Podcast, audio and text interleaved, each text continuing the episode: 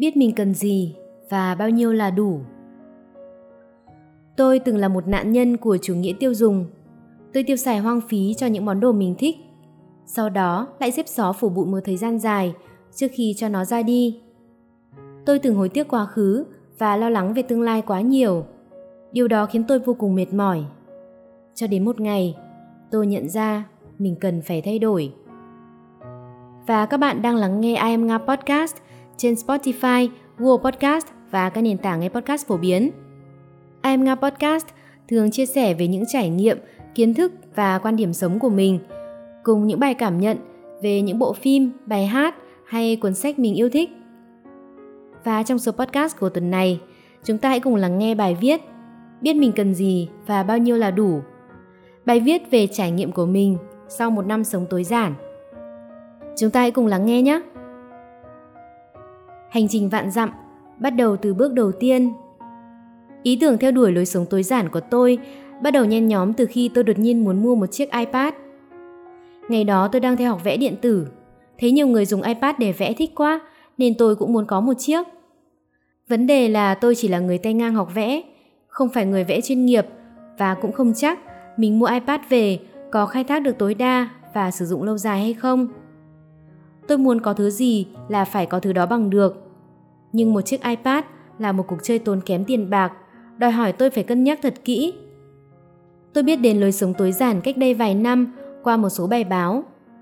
Tất cả hình dung mơ hồ của tôi về lối sống này là vứt bỏ hết đồ đạc, chỉ để lại căn phòng trống trơn với số lượng đồ dùng tối thiểu, quần áo vài ba bộ, bát đũa chỉ một hai chiếc.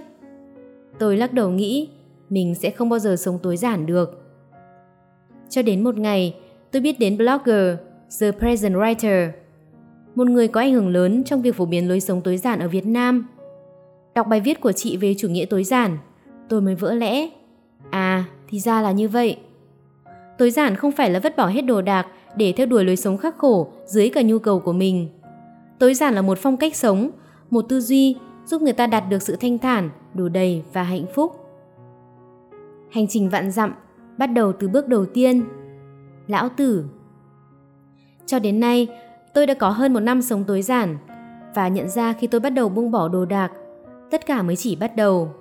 Tối giản không phải là đích đến, mà là cả một hành trình. Làm sao để biết mình cần gì và bao nhiêu là đủ? Điều cốt yếu của lối sống tối giản là sống vừa đủ với những gì mình cần – nhưng làm sao để biết mình cần gì và bao nhiêu là đủ? Thông thường người ta bắt đầu từ việc bỏ bớt đồ đạc, bởi chúng là những thứ vật chất hữu hình, có thể nhìn thấy, cầm nắm được. Vật chất quyết định ý thức. Chỉ cần dọn dẹp đồ đạc và bạn sẽ sống hạnh phúc hơn. Bạn có từng ám ảnh bởi những lần dọn nhà cuối năm? Bạn có bao giờ thắc mắc tại sao bạn đã dọn dẹp rất gọn gàng, ngăn nắp rồi mà chỉ được một thời gian sau lại bừa bộn như cũ? Bạn có thấy mệt mỏi khi cứ phải dọn nhà thường xuyên và liên tục. Bởi lẽ mỗi khi dọn nhà, bạn chỉ đang sắp xếp lại, thậm chí giấu đồ đạc trong tủ, trong thùng hay những góc khuất ít để ý đến. Trong khi số lượng đồ đạc thì vẫn thế, không những không giảm đi mà còn tăng thêm bởi những món đồ mới bạn mua về. Tất nhiên, bạn cũng có bỏ đi những thứ đồ cũ, hỏng hoặc đã lâu không dùng. Nhưng đó chỉ là con số nhỏ bé trong núi đồ đạc mà bạn đang sở hữu. Trong cuốn Lối sống tối giản của người Nhật của Sasaki Fumio, tác giả đã đưa ra 50 năm quy tắc vứt bỏ đồ đạc dành cho những ai muốn giảm bớt đồ trong nhà. Vứt bỏ ở đây không có nghĩa là bạn cho đồ đạc ra thẳng bãi rác, mà bạn có thể bán hoặc cho những ai thật sự cần đến chúng. Có rất nhiều lý do khiến chúng ta gặp khó khăn khi bỏ bớt đồ đạc. Chẳng hạn như thứ ta nghĩ, nhỡ đâu có lúc dùng, nhưng sự thật là chẳng bao giờ động đến. Fumio cũng giúp tôi nhận ra rằng giữ những món đồ mình không thích vì tiếc tiền chỉ khiến mình thêm bực bội. Hãy coi số tiền mình mất đi là học phí để tránh mắc phải sai lầm tương tự. Với những người mới bắt đầu tập tành vứt bỏ đồ đạc, những vật kỷ niệm là những thứ khó bỏ đi nhất, bởi chúng chủ yếu mang giá trị tinh thần. Cho không được mà vứt đi càng không nỡ. Với những thứ khó bỏ đi, tôi áp dụng phương pháp Sparking Joy của Marie Kondo. Theo đó, những thứ mà khi chạm tay vào mình cảm thấy vui vẻ, thấy rung động trái tim thì có thể giữ lại. còn không thì hãy bỏ đi. Và tôi đã nhận ra rằng không phải kỷ niệm nào cũng khiến mình rung động con tim. Tôi vẫn giữ lại một số món đồ kỳ vật, nhưng cũng mạnh dạn cho ra đi một vài thứ đã cũ, hỏng, hoặc gợi lên ký ức không vui. Bạn không thể vứt bỏ đồ đạc, vì thứ bạn không nỡ buông bỏ chính là chấp niệm về quá khứ. Những thứ chất đống trong nhà chính là quá khứ của chúng ta đã bị bám bụi. Bỏ đi những món đồ cũ, giúp tôi tạm biệt quá khứ bụi bặm của mình để sống cho hiện tại và tương lai.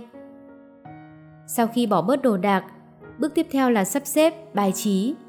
Bạn có thể tham khảo cuốn Nghệ thuật bài trí của người Nhật của Marie Kondo.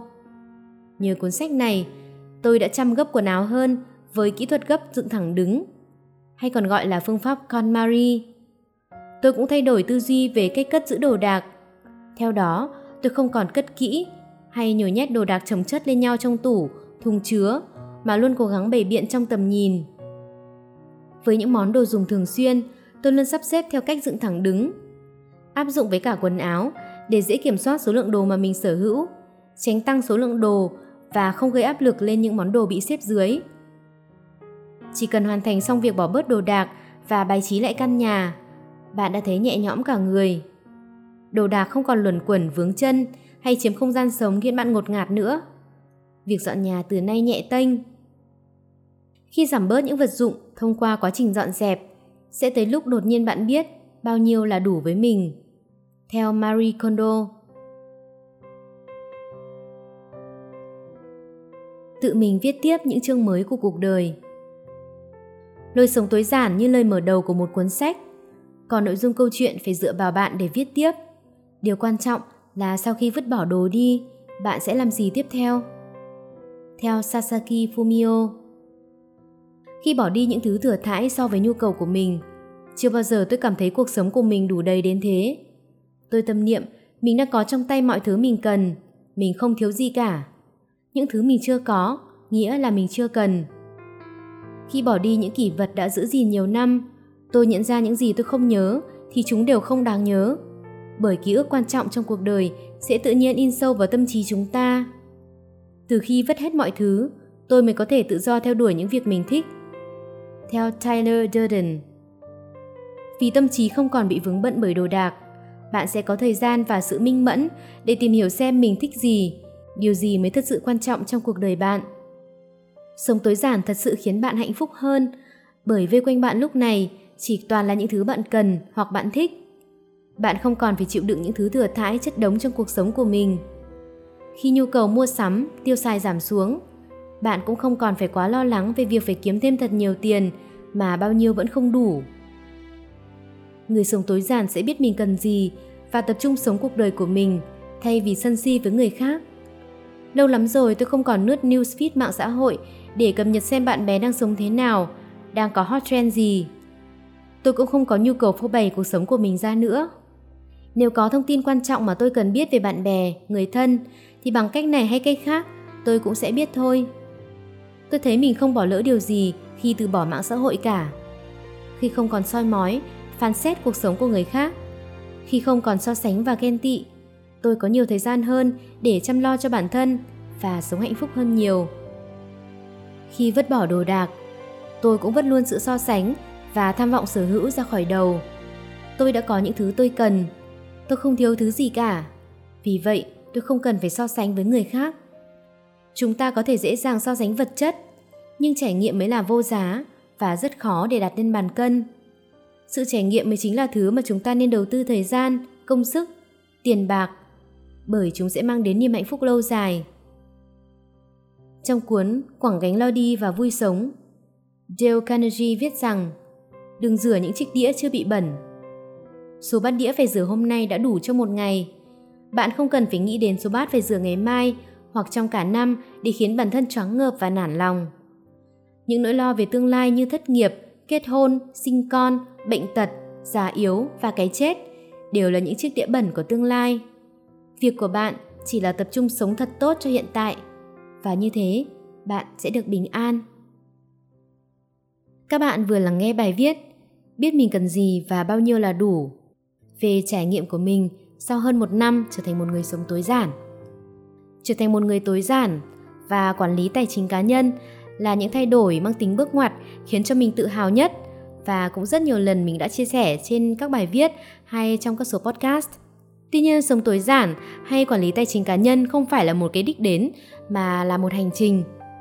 Bản thân mình sau một năm học kiến thức về quản lý tài chính cá nhân cũng như lối sống tối giản thì mình cảm thấy mình còn rất nhiều thứ phải học và còn rất nhiều thứ mình có thể tối ưu hơn nữa cho cuộc sống của mình.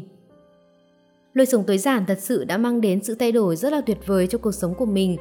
Chẳng hạn như mình sống gọn gàng ngăn nắp hơn, mình thích làm việc nhà hơn, mình à, vận động thể chất nhiều hơn. Đồng thời tư duy của mình cũng dần dần thay đổi từ một tư duy cố định sang tư duy phát triển. Có một điều chắc chắn rằng, khi theo đuổi lối sống tối giản, thì bạn sẽ không bao giờ quay trở lại cuộc sống tối đa như trước kia nữa. Lối sống tối giản cũng là lối sống được rất nhiều influencer hay những blogger nổi tiếng giới thiệu và lan tỏa đến mọi người. Và chắc chắn mình không phải là người duy nhất.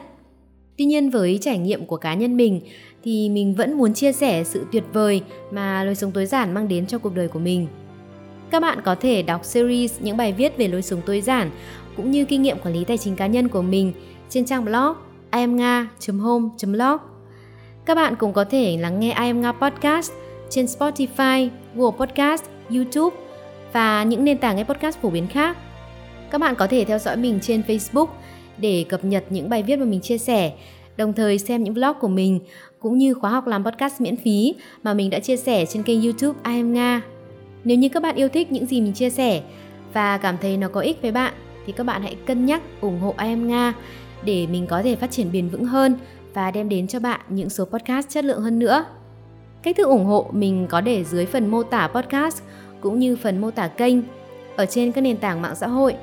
Cảm ơn bạn đã quan tâm theo dõi. Xin chào tạm biệt và hẹn gặp lại.